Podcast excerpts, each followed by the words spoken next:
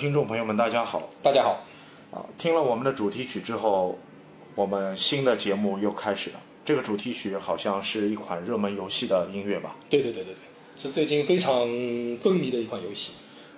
最近风靡的一款游戏是《对马岛之魂》。对，因为弥勒是个游戏迷嘛，我们谈到这个游戏可能要聊一下游戏，但我们不纯种聊游戏，我们聊历史。对，我们结合这个游戏来聊一个这个它的游戏的这个背景下的一个历史，一个大的一个环境是什么样子的，包括它这个历史事件是怎么样的，我们就是来互相像聊天一样的方式来一起聊一下。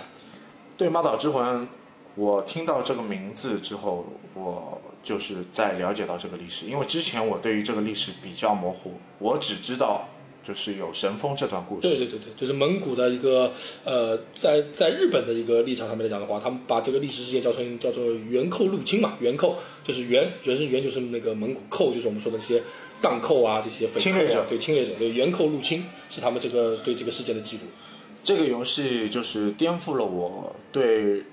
日本历史的一个整个概念。嗯嗯呃，之前接触到的日本历史性的游戏，像《泰格立志传》嗯啊，《战国无双》战国巴萨拉》，还有就是《信长野长野望望》，呃，都是主观就是日本就是国内就是内部战争的一个问题，就它不是对抗一个外族侵略的一个内容，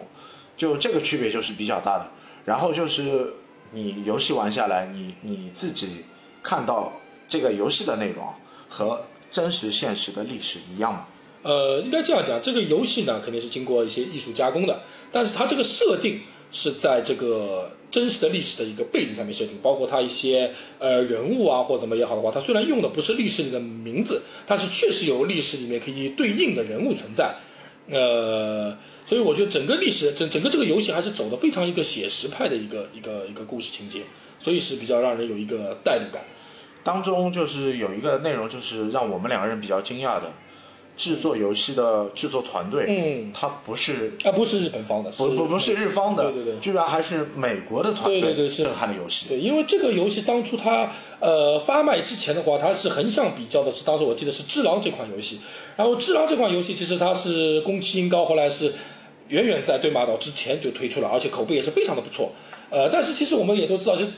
只狼》它的内核其实更加有点像那个，就是它之前的那个魂系列，就是那个宫崎英高的魂系列，然后外面有一层核化的一层表皮，然后它加上它更加是一个。冲关型的一个游戏，就像是一个技巧的动作型的游戏，它并没有太多的去涵盖这个游戏的背景，因为它这个背景是一个怎么讲，也是一个类似一个是科幻架空的一个日本的一个背景。那相比之下，这款《对马岛之魂》它就是并不是太侧重于动作操作，而是更侧重于一种就是沉浸式、进入式体验的一款游戏。这款游戏就是除了让我们知道这个历史，然后它的画面也是很有代入感，对对对对，美轮美奂。画面、音乐全都是对，非常非常的用心。呃，我我觉得这个制作组肯定是花了很大的一个时间，包括一个心血来完成这部作品，而且又是一个美国的一个一个制作者呃制作工那个团队。那包括像那个 Sega 的那个明月那个非常熔炉的制作者，他也对这个也是你们公司之前啊的同同仁，算是老大，算老大，现现在是比较大的一个老大，在 Sega 里面。呃，他他对这个作品非常的，就玩过以后啊，非常的那个就赞赏。他觉得这个他都不敢相信，这是一款由美国人主打制作的日本题材的游戏，已经超出了现在的一些同类型的日本游戏。然后呢，特别是里面的一些对当时这个时代的一些的细节的刻画，比如说用狐狸来作为一些呃武器抓装那个装备的加强的一个引导的一个一个怎么说呢？一个契机的一个东西。其实当初在这个镰仓这个时期里面，狐狸在老百姓的心目中是有特殊地位的，在日本的话，然后用风来引入这些都非常非常的有日本化，就是和风的这种味道，甚至连日本人都想不到这样的用这样的取巧的方式来做。然后再加上他这个主角也不是用日系这些现在流行的这种二次元的很帅气的那种脸，而是用一些更写实的一些脸。在日本是说起来是根本从开发的时候就可能会被推翻，不允许这样制作，因为我觉得可能会没有吸引力。但他们依然在美国依然用这样的方式制作出这样一个游戏来，而且还受到了好评。它其实是为了让你玩家有更好的代入感，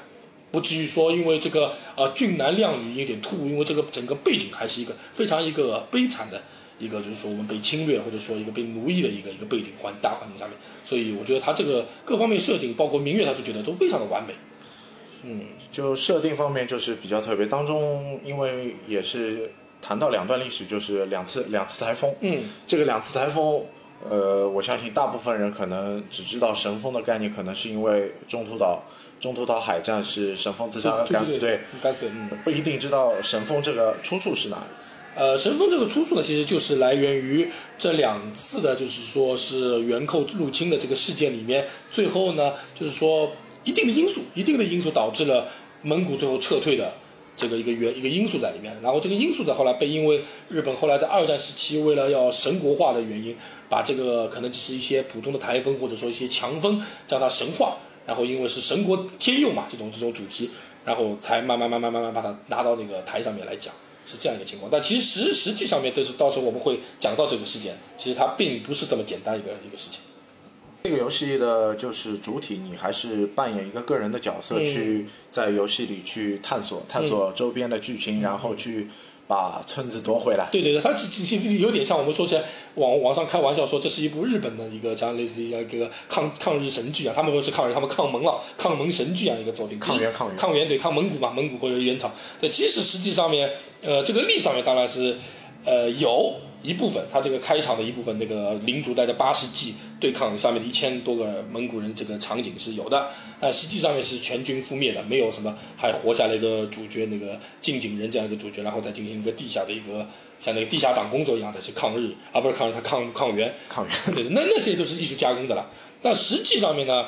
呃，历史上面可能是并不假，就是我们就是就是今天就是大致来介绍一下这个这个历史。呃，蒙蒙古大军过去，对马岛只有八十守军，嗯嗯，做这个抗击是碾压的。对对，那肯定是不可能存在有任何胜利的希望。但那个，那我就就那我们就先这干脆说到这里，我们就来简单的讲一讲，就是说对马岛嘛，对马岛其实它是一个什么样的位置的一个岛？它是处在就是台那个朝鲜半岛的。呃，对马海峡，然后就是再是对马岛中间再隔了一个一季岛，然后就到日本的那个本岛，那九州对九州北部就是可以说它的本岛了，日本的本岛了。它就说像一个我们说像个跳板一样，因为当时的航海技术不能够到让那个船可以在远洋里面可以长时间的就是跨越这么大个距离。用现在流行时下的话就是岛链。对对对对对，它就是岛链，它就是等于说要一级级跳，通过这个岛叭叭叭叭跳到那个日本的本土。所以对马岛其实成了就是朝鲜那边就是面对的要要进到日本的第一个一个岛屿，这就是个对马岛。那其实对马岛当时在日本的话，它其实已经是有领主在里面了，已经有镰仓幕府的领主在里面了。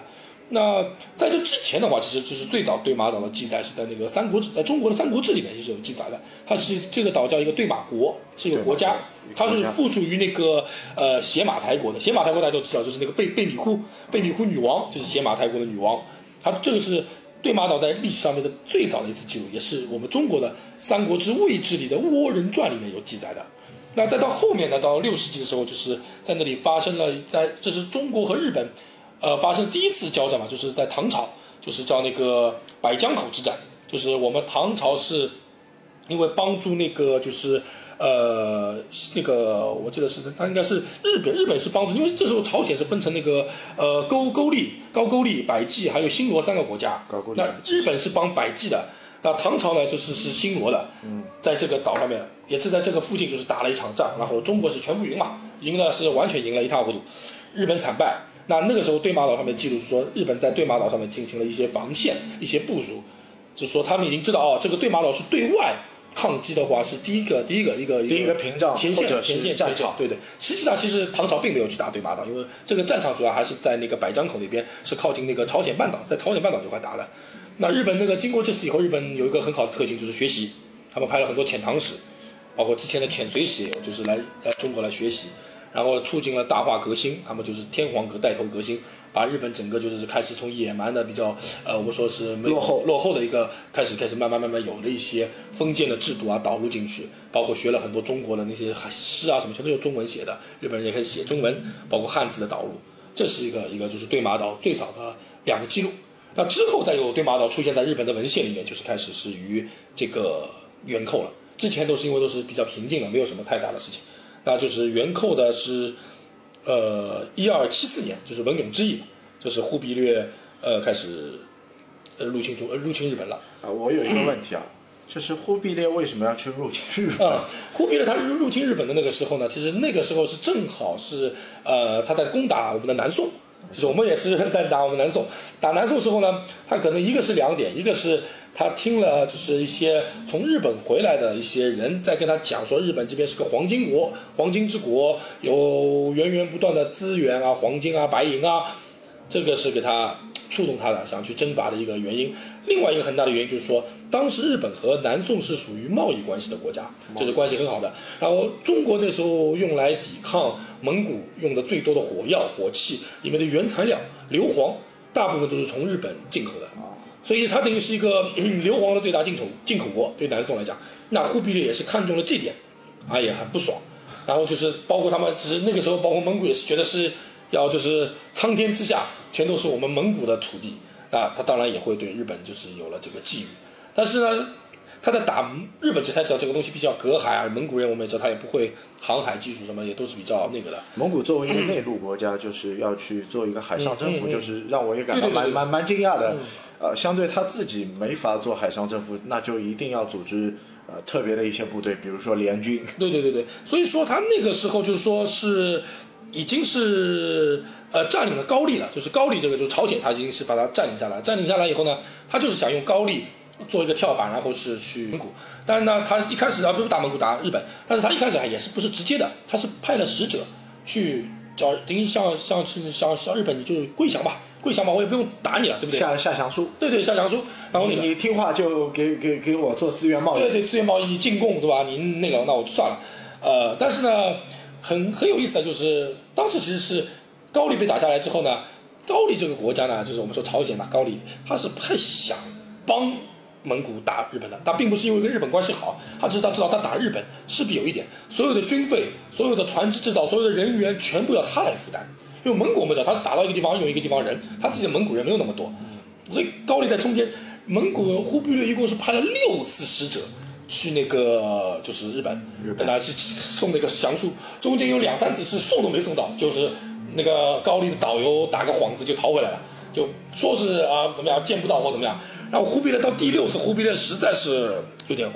火大了，觉得你这个高丽在玩我还是怎么样？每次我要那个那个东西，就逼着那个高丽那个时候的那个李氏也写了一份那个国书，两份国书，然后顶着那个高丽使者一定要送到了日本，才送到了日本那边。那是先是送到了那个大宰府，大宰府那个信先是送到了朝廷，日本朝廷我们知道天皇，但天皇是没有实权的，没有实权以后再转到幕府，幕府以后转到了也不是幕府，那时候幕府正一大将军也是没有实权，实权是在那个北条家里。北条氏家里，那里面就是北条氏宗，那个时候很有名的一个幕府，我们也不能叫他幕府将军，只能叫他幕府的一个实权者，他的手里。他看到这个信以后，他是第一次看到那个蒙古这两个字，他是不知道有蒙古这个东西，他知道啊有南宋，他觉得他们是蛮夷，他采取对这个信的那个回应的方式是不回，就是我就当没收到这个信，不理你不理对不理你。那这样子的话，忽必烈就有点有点上火了，忽必烈就上火了。也不理。那但是呢，其实那个他的忽必烈的谋臣里面呢，也有人提到过说，日本那边呢，一个是山也很险，二是那个良田也不多，人也野蛮。就说你派那么多人去打他呢，可能就说没有这个价值对对，没有这个有点像鸡肋。那忽必烈呢，也一开始也听取了这个，也就不打了。但是随着呢，就是襄阳和樊城那边被攻破之后，就是我们南宋的第一这个最后的一套一套关关卡被攻攻破之后，他的从这个军备的一个战略的线上面就有了一个缓冲的时候，他又想到了就是要征伐日本的这个事，所以他开始就是像我们前面讲的，果然他是从高丽这边过来，要高丽准备船只九百多艘那个战船，叫他们建造还怎么样？他一边建造，最后还送了一份国书给那个日本那边，但日本还是不回，他反正也不管了，就肯定打了，就是这样，就是在那个。一二七四年文永十一年，就日本的文永嘛，文永年，他们文永十一年的时候，他开始对日本的第一次的一个一个打了。那在上路的第一个地方呢，毋庸置疑就是这个对马岛，对马岛这个背景的地方就是对马岛。然后那个对马岛呢，我们就讲也可以叫那个时候也可以叫对马国嘛，因为那个时候没有没有大名，虽然有镰仓幕府，但是每个诸侯都是自己有自己一个领土的，他们也可以叫一个国。那就是有中央集权，然后地方割据的一个对对对对小势对对对，小势对对，他呢可能中央集权那个呃，不像我们国内可能立什么呃什么府啊、州啊、道啊什么，他没有，他还是自己的领土国。那就是前面就来了这个游戏开开场那个八世纪，那个很出名，在日本历史上面也记载了，就是领主带了八世纪，去面对那个到海边的蒙古人。他们其实第一次看到韩国人，他们这个铺天盖地的那个船，他们有点吓到，黑压压的呃，黑压，他们有点吓到。然后他们也派了一个会说蒙古语或者说高丽话、朝鲜话的人去过去去问你们为什么来。但是刚刚还没问好，蒙古那边已经有船上面跳下一千多个人了，他们八十多个人就去冲这一千多个人。那从那个日本的记载来讲呢，说他们那个领主还蛮勇蛮勇敢的，就是他们是日本是骑射嘛，边骑在马上边射，用这个骑射的方式击倒了四个蒙古人、蒙古士兵，但是最后一千敌众，然后被全歼歼掉了。捐掉之后呢，那就等于是整个对马岛就沦陷，因为我们知道那个领主就是就相当于是我们这个岛上的唯一的军备的一个一个军方，军方被干掉了以后，这个岛就沦陷了嘛，剩下就是老百姓。说，呃，比较残忍的就是说，那个时候蒙古，对我们先忘说了，就蒙古第一次他派的那个蒙古和高丽的联军，包括还有一点那个女真人，女真的，就是我们说金国后面的女真人，还有一些北方的汉人，组成是四万人左右的一个一个这支部队，就是呃四方势力的联军。对，四方势力，他他是到了那以后，这个对马岛那个完最后的抵抗已经就没有了，八十几全部也也也也少，也是蛮少的，就八十几也没有了。然后他们就开始进行屠杀，男人全部杀完杀光，女性就是说他们用那个手掌里面穿洞，用绳子把他们锁起来，绕在自己的船旁边，作为那个战利品带回，作为带回带回自己的国土去。那其实这一段的话，我就是要提一下这个游戏里面，游戏里面有这这一段，我觉得它并不是说，就是说你在这个游戏里面可以看到它整个一个场景里面，就是说，呃，到处可以看到那个对马岛的老百姓的尸体在路上，然后包括你可以看到一些蒙古的兵对那个对马岛的老百姓的一些呃虐待啊、虐杀啊一些场景，包括你去救一个村子，如果这个村子你是潜进去，他一定要你潜进去杀，如果你被发现的话，他就会马上去杀掉里面的老百姓。所以这个这个场景，我觉得是在游戏里面复原的比较好的。你会玩的时候会，如果知道这个时代背景的话，你的代入感会更强。因为我们其实也是也是通过游戏来了解历历史，来来挖掘内容。而且我们当初的历史立立场的话，其实跟日本是很像的。日本那边是那个抵抗蒙古，我们也在抵抗蒙古，我们也在抵抗但南宋也在抵抗蒙古，但但最后也是失败了。对，失败，这是这个也是后面要讲的。那他第一个把对马岛占领之后，马上又去跳到下一个岛，就是一级岛。这个一级岛上面是也是领主，也就一百级，也是瞬间就全都被杀死了。然后包括到现在，你去日本那个一级岛上面，你都会听得到他们就是有时候在吓小孩子，就小孩子不听话，你们再不听话，蒙古人就要来了。他们叫蒙古里，蒙古里，叫蒙古人，小孩子会哭的啊，马上就立刻睡觉，就可见就几百年前那个 这个事件留下的阴影。就就把蒙古人也是妖魔化的，那个妖魔化也妖魔化，但是当时的蒙古人呢，确确实是残忍，确实残忍嗯，确实残忍，这个是无可厚非的，肯定是残忍的。那最后，最后他们两个岛占领之后，就来到了日本的本土的九州的那个博多博多湾这边。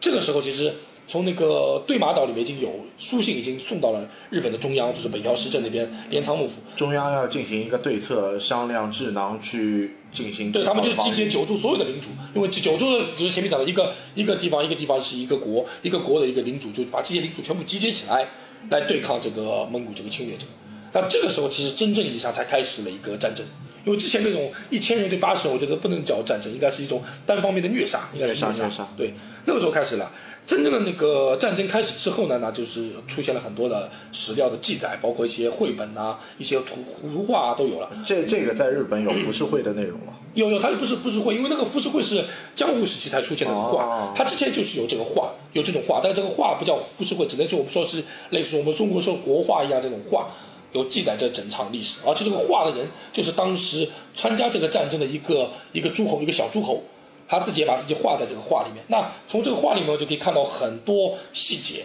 就为什么日本人会完全抵不住那个蒙古人。但但日本就是后来浮世绘出来之后，他们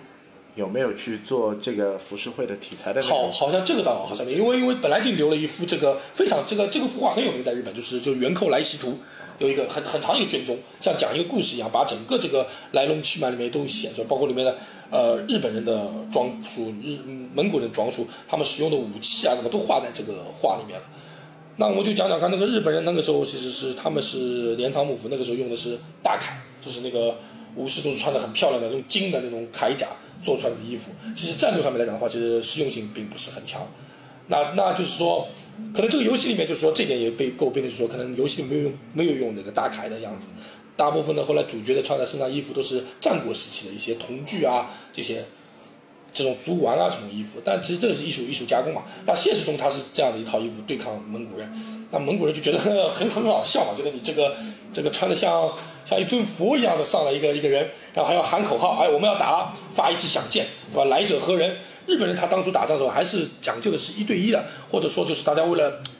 那些武士都是为了抢攻嘛，呃，都是单个人爬冲进队伍，但蒙古人就完全不是的，他们已经是非常先进的一个集团战法。嗯，也不是先进的集团战法，就是日本，包括我们中国、朝鲜都有一个固定的一个阵型。对对对对对，日本可能叫沙阵吧，嗯嗯嗯，对对，叫沙阵，固固定的一个思路啊，来敌方来将，报上名号，报上名号。对他觉得这这是一个战争的一个一个仪式吧，一个仪式，他们会觉得一个一个固定的模式，不是就是说不宣而战。对对对，他不不会这么做，他觉得这个是违背违背那个时候还没有武士道嘛，这是违背武士精神。就是武士精神，那然后觉得是这样的一个东西。但蒙古人不管，蒙古人没有，他们就是说怎么打你怎么爽嘛，怎么怎么把怎么方便把你杀掉，怎么爽。那所以日本人就是吃了这个亏，就是往往一个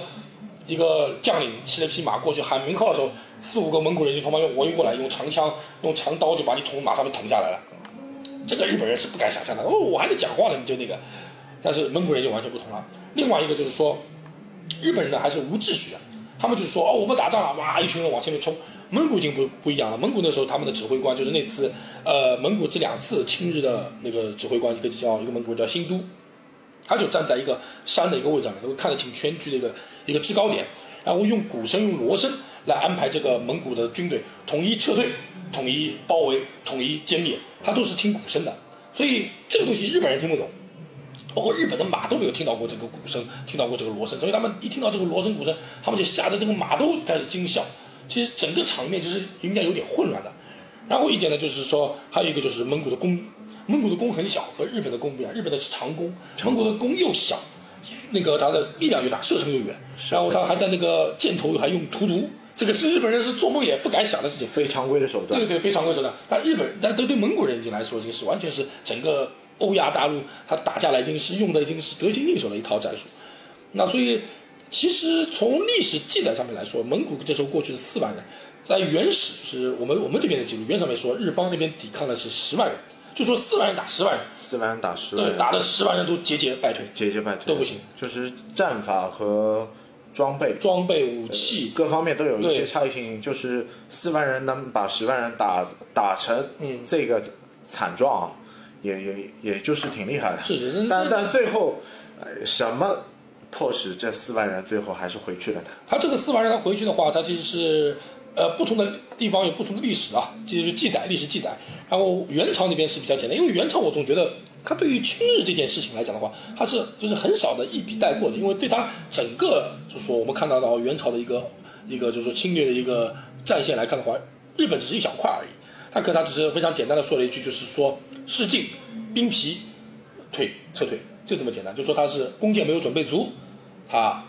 用完了，然后兵士呢感到疲劳了，他们就退了，就退了。对，但但他之前写了一笔，就是敌军有十万，他们败之，把他打败，打败了之后我们才退的。那在日本那边就不一样了，日本那边其实他们其实那个时候整个博多都已经失守了，他们往水城那边在退了，退了以后呢，他们突然觉得那天晚上，哎，蒙古人就。他们他们这个书里面记载很玄乎啊，说什么天照大神派出三十个白衣的男子冲到这个蒙古军营里面一顿杀，杀到蒙古人弃船要坐船开始逃了。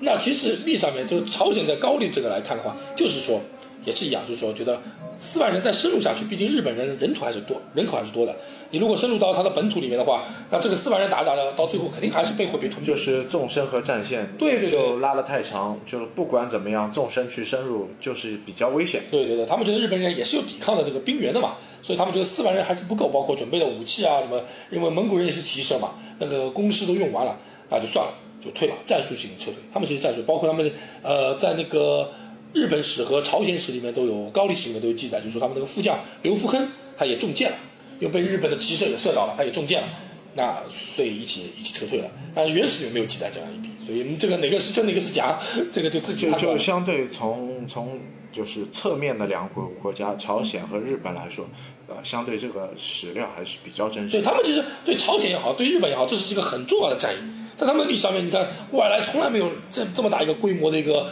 侵略者，他们来进行抵抗，那毕竟自己是一个受害方嘛，对对对不可能把自己受害的事情去去夸大，嗯对吧？所以他们也是非常仔细的，非常着就是笔墨着重的比较多的来去记载这个事情。那相对来讲，元朝来讲真的是他一边又在打南宋，那个西面东东面又在打欧洲，他对他讲这个日本侵略也只是淡淡一笔就写一笔够了，有这么一件事情就够了。那就是在回程的路上。回程的路上，他遇到了一个，呃，当时怎么讲是十一月份，照理说应该是不是台风季，应该不会有台风的，可能就是一般的大风或者再加上他们蒙古人本来就是使船啊这种水平不是很高，那很多船只就触礁了。触礁了之后呢，那些人呢，就是一些兵蒙古兵呢，就迫于在那个暗礁上面或者直接就掉海里死了。再加上日本人后来发现了他们那个撤退的迹象以后，然后进行追杀，在那些岩礁旁边再杀了这些蒙古这些这些遇难的这些就是说触礁的这些降兵，也不是降兵吧，这些蒙古兵。那大部分还是回去了，因为四万人就死了一万五嘛，一万五其实战场上没死多少，就是被这个风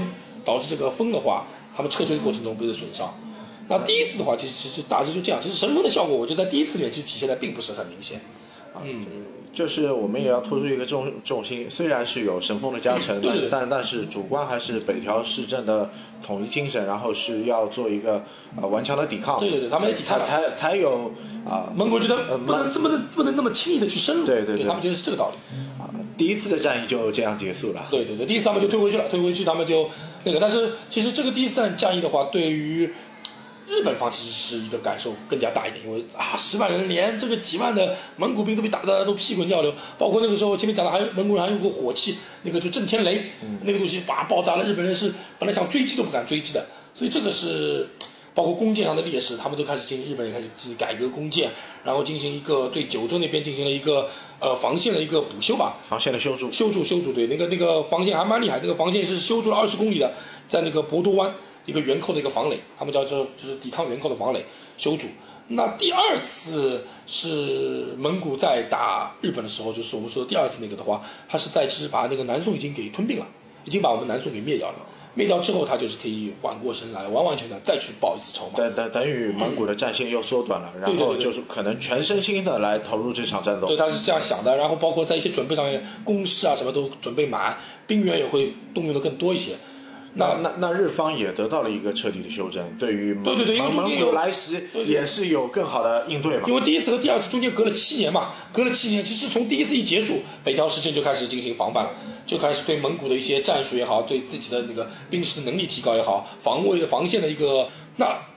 七年以后，他再去打那个第一次以后，七年之后再去打那个日本，中间第五年的时候，忽必烈又写了那个信给到北条氏政，他的意思就是，他觉得能够让你降服就降服，不要去花那个这么大力气要打一个小小岛国。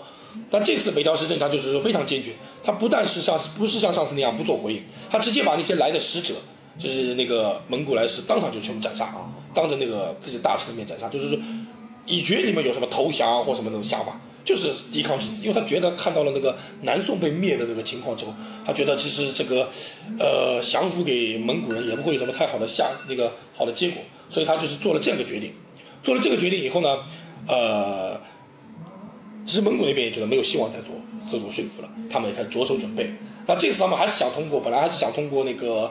高丽那边来过来，但是高丽那边其实因为第一次征伐，已经钱用的也差不多了，人员物资啊也都也都不行了。然后那个时候就是他又想到另外一个办法，就是说把南宋南宋这边的降兵，我们南宋这边他集结了十万，从南宋从南面去跟那个北面的原来那支第一次攻击日本的这支军队四万的一个军队合合并合并。就是呃，剩余的二万五的那个对他后来又补充回到又补补回到四万，补回四万对。对，补回四万。那等于是一共是他是准备了十四万的人，是打算在那个春季就去攻打日本，因为夏季我们知道就是会来台风嘛，日本那边他避开这个台风季，可估计也是第一次那个撤退，他也吃到这个苦头了。但是很不巧，就是说我们也知道，就是说那个降兵嘛，降兵南宋的降兵也是故意拖沓也好，或者怎么样的话，也是没有什么战役嘛。我们知道毕竟是降兵，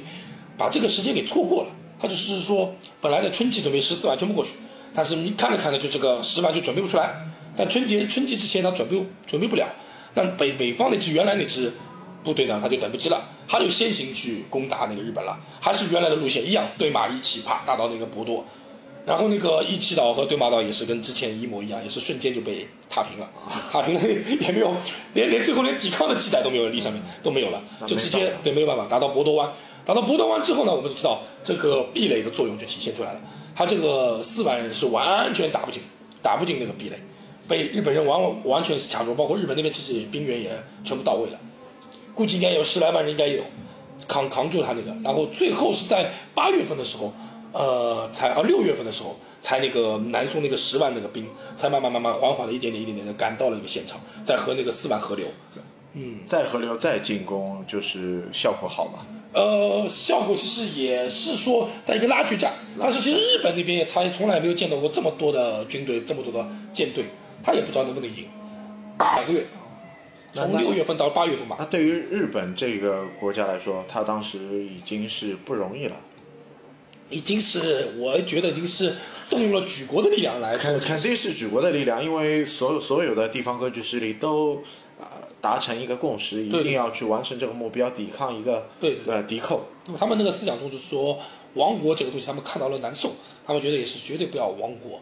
在那个在那个蒙古人的手里。这第二次战役就是这个这个历史性的内容啊，我们游戏里面有表达吧。其实游戏它后半部有一段，就是说你这个主角啪赶到了那个找到了信使，冲到了找到了那个镰仓那边也开始集结，集结之后用一些海防的一些武器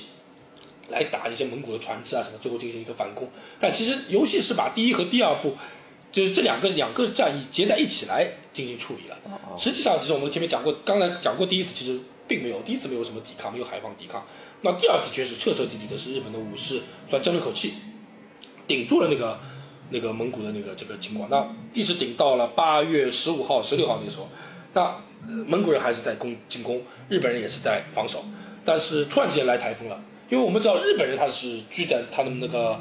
那个土地毕竟是那个博多湾嘛，他们是有一个呃一个土地在上面进行一个，而蒙古人大多他们攻攻完以后，他们要回到船上去休息或进行整顿，那这个时候台风一来，把他们整个，啊这个台风很厉害，他连续来了四次。好像在两天里面时间里面，把那个十几万大军几乎大概十几万全部那个弄了一塌糊涂，进到一个把一个军队变成一个溃灭的状态。等于这个台风要比第一次的台风更大，呃，更大，大的大大的厉害多，大厉害多。而且第一次确实，第一次我们想它是日历上面考证过，第一次是十一月份，并不是台风季，而第二次是在八月份，六月份到八月份，那个是台风最厉害的时候。就像我们现在去冲绳玩。呃，你到冲绳你说，哎，为什么那个冲绳玩的六月份、八月份那个机票这么便宜呢？因为它是淡季，什么淡季？台风季。因为一旦你去了那里，我很多朋友那个时候去了那里，他说根本就不能出来了，天天就在房间里面，你海滩也不能去，什么都都是台风，就是你人出去就是被刮的找不到地方。那我觉得蒙古人他面对的就是这样这样一个场景，所以他整个军队就是溃败，完全溃败。溃败之后，然后日本人在借势借着他们的这个神风，呃，不是神风，这个台风进行演一阵演杀，演阵演杀，那那那几乎就是这次是惨败。是真正意义上的一个惨败，不再像第一次一样是一个战略性的撤退，它不存在一个战略性，就是溃败，溃败了以后逃逃回去，做好了相应的防御，再借助地势的一个优势啊，把把至少我们讲至少他扛到了那个台风神风来嘛，他们要的神风来，至少扛到了那个时间来，对，但其实时间其实我们应该，我觉得我我觉得就是。包括前面在讲说神风论这个东西，它是在变化的。在一九一零年之前是没有神风论的，就是日本武士抵抗，抵抗住了这两次元朝的那个进攻。那到了战，就是二战那个时候，日本因为是神国主义，鼓吹神风，对吧？就前面你也讲到神风特特工队，他觉得这个我们国家是有神仙保护的，是个神国，与众不同的。那这个是一个。然后到战后呢，又变化。他虽然他不再说神风了，但他保留了台风说，因为他说他为了削弱日本的武士抵抗的这一块，而去加重台风这一块呢，是告诉我们，哎，其实我们国家并不行，我们只是靠了一些自然环境的优势，我们才侥幸打赢了那个。因为战后我们是日本人，我们知道就是受到美国那个关系，他们是不不再提扬，就说我们大和民族多么厉害，多么善战，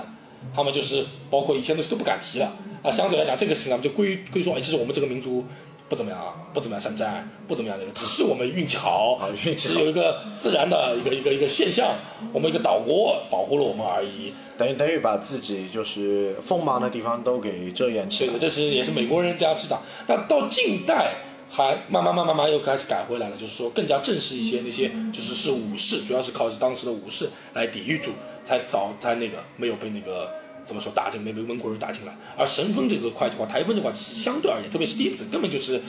没有什么太大影响。第二次呢，可能说是有点关系，导致加速了那个蒙古人撤退，对不对？这这这样子，所以呃，我觉得这肯定是影响很大了，因为北条时政经过这个以后，他其实动用了全国的军力、全国的物力、财力，他之后这个这又不是侵略战争，这是一个防守战争，他没有什么奖赏可以给那些川战的一些领主，他没有没有额外的土地可以分给他，也没有什么钱也用完了嘛，钱用完了，等于等于国力国力基本耗尽了对，所以加速了，其实加速了镰仓幕府的一个败亡这个事件。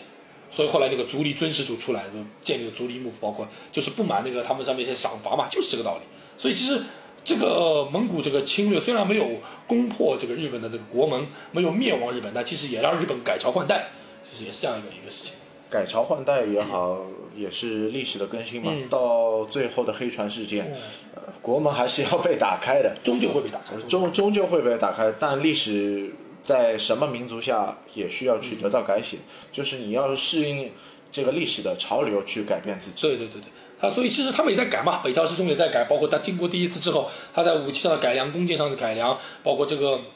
怎么应对他们那个就是蒙古人这个过来这个这攻击，他都在改良。但其实我们也知道，这是说呃不容易。日本这个国家在当时，其实我们可以作为一个参照来看的话，我们南宋是没有守住，我们南宋是很可惜没有守住。就就这件事在抵抗蒙古上有一些东西还是值得我们去借鉴、对去去去学习。因为我前面也在说，日本可能是因为国土比较小，然后整个国家的凝聚力也比较强，他们就是一个领，他们那个幕府这样子发出这个号令，然后举国就觉得这个其实是亡国的一个征兆，大家一定要顶住，他们就这样去做到了。而中国其实当初我们从南宋的人口也好，从我们的土地也好，远远比日本要大，但是我们当初没有守住，就是因为啊皇帝也不是太在意，旁边还有奸臣当道，包括襄阳孤立了五年，这个像襄阳孤立五年也好，奸臣当道也好，还有几方的就是外族势力也是觊觎南宋的一个政权嘛。对对对对也也也是不断的和南宋进行小规模的冲突。嗯所以说这个也蛮可惜嘛。那我们从这个从这个作品里面，我们可以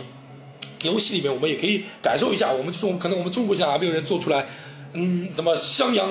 之魂这种作品没有？那我们只能从就就就是相应的，我们中国历史是源远流长的，就是相应的历史阶段和历史性的一些内容是不错的，但是没有一个呃好的游戏厂商去挖掘对挖掘这块宝藏我我们的这些内容啊，希望未来世嘉也好，任天堂也好，或者欧美厂商也好，有人能能来做这块东西，让我们去从从 TV 也好，从主机平台也好，对对，能够更加去了解，能够更加的了解历史这段历史。我我们自己国家的一些历史对，。其实日本它因为也是美国最后现在的这个情况下面，他们很多爱国方面的事情已经被尽量的淡化了，因为他毕竟军国主义过一次。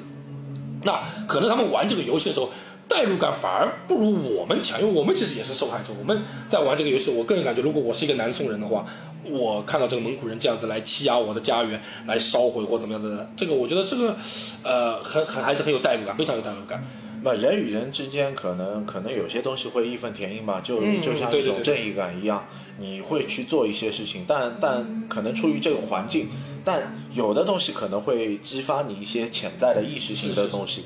啊，这样这件事情或者是不对的，或者是怎样的，但但就说一个有意思的内容吧。嗯。中国就是在七八十年代，就是有一些译制片，它的译制片引进的片子就比较特别，因为是引进了东映公司的一些片子。嗯，我如你会感觉特别惊讶。嗯，啊啊！日本的一部电影啊，海军 啊，江天岛，就就是很很主观的一些军国主义思想思潮的色彩的片子，但同样能引引进到我们国家来。他鼓吹的东西就是一个海权的理论，嗯就就就是男的血气方刚，就一定要去从军去爱国。有点像那个这种募军的那种批影片。啊，就就是这个类型的，像现在可能可能我们就不会有这个内容吧。对，我觉得很多东西作品的话，大家都应该去看一下、了解一下，并不一定说呃这个东西是不好了，我们就呃可能说是，其实这里面肯定还是可以汲取一些对我们有利的东西，包包括他如果就像你刚才讲的那个片子，他是军国主义，他其实我们可以了解一下为什么会军国主义，军国主义是怎么样子的，我们应该去防备它一些什么东西，这些都是一些还是有对我们来讲从另一个角度去看它的话，它还是有可取之处的。但但终究一点啊，顽强的抵抗也好，落后要挨打也好，这也是必然的历史历历史态势。呃，当中也可能我我我们以后会说到一些嗯。啊甲午海战啊、日俄战争的内容，因为日本也是因为它抵抗了元朝，才有之后我们说它明治维新的发展啊，它发动甲午战争，在日露战争两场大的海军战役上，它得到了一些成就啊，致使他有一个什么大东亚共荣啊对对啊一个想法，一个错误的想法。一些一些膨胀的东西，因为他觉得自己得到了一些啊战争的胜利果实，他哦他有变化了。对，我也是觉得，其实我们玩这个游戏的时候，我们千万不要觉得这个对马岛这个背景历史下的一个日本是那个二战时候那个日本或怎么样，它是完全不一样的。那个时候的日本其实更像我们的南宋，就是我们那个时代，我们是一个被侵略的。其其实都是对等，大家都是一个受对他们本来受害国，受他本来。在自己的家园、自己的这个日本的国土里面是相安无事，挺好的。他们说安居乐业的，哎，突然之间就是蒙古一个侵略者就出现在他面前。他们其实是一个抱着一个誓死抵抗的一个心态，就说。但是我们中国其实往往，我们中国其实，呃，从受难的角度来讲，我们远远比日本受难的多了。我们历史上面太多外来侵略者了。太多受难了，你你说元朝元元朝、清朝，对吧？呃，后面的包括八国联军，最到最后的我们最近的日本这种侵华，这个我们其实是面对这种最多的。面对更多的战争，我们其实要对，我们要思考，我们要思考，我们要思考的东西其实很多，我们更向往和平的年代对，。我们我也为什么没有很多时候我们没有像日本那样去顶住了这个，而我们中间出现了很多呃拉胯的、很多拖后腿的人，或者像像这个游戏里面有一点做的很好，我觉得它里面有很多日奸，日奸就是当初蒙古在蒙古这么强的这个军事面前，很多日本人对马岛的人也投降了。他们从中甚至作梗出卖主角，这个我觉得做的很真实，就像我们当初我们的汉奸一样，也是个道理。这个是在这种情况大环境下必定会出现的。那这种东西怎么让我们自己，我们这个民族尽量少的出现日间、出现汉奸这种情况的话，我觉得我们还是应该是要把我们的一些民族的，就是抗击外敌的一些英雄的一些精神，一定要保留下来。像那个我说到元朝，肯定要说到文天祥，对不对？再往前面我们写岳飞，对不对？包括像袁崇焕抗击清兵，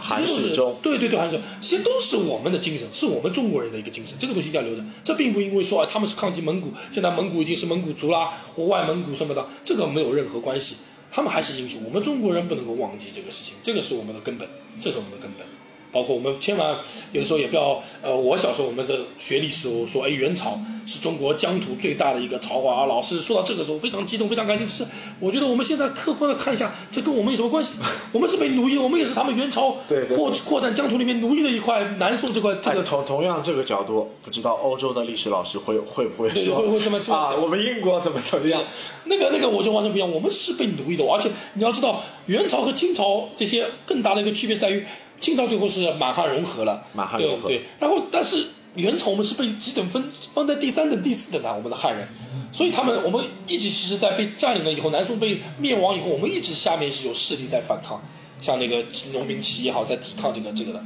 所以我觉得。我不太赞成在历史课上面老师说，哎，元朝是我们最大疆土，我们以此为荣啊、这个我觉得是蒙古人的荣耀，并不是我们其汉人。实更多可以去谈的，也就是盛唐时期。对盛唐时期包括那个更加更加西汉东汉、西汉东汉的内容。元朝的疆土的辽阔，元朝疆土的伟伟大，这个东西其实跟我们真正的我们炎黄子孙是关系不大的，没有没有任何关系。这个认认知层面可能还是有区别的。对我们还是我们其实相对来讲，其实我们也是我们比较羞辱的一块地方，是我们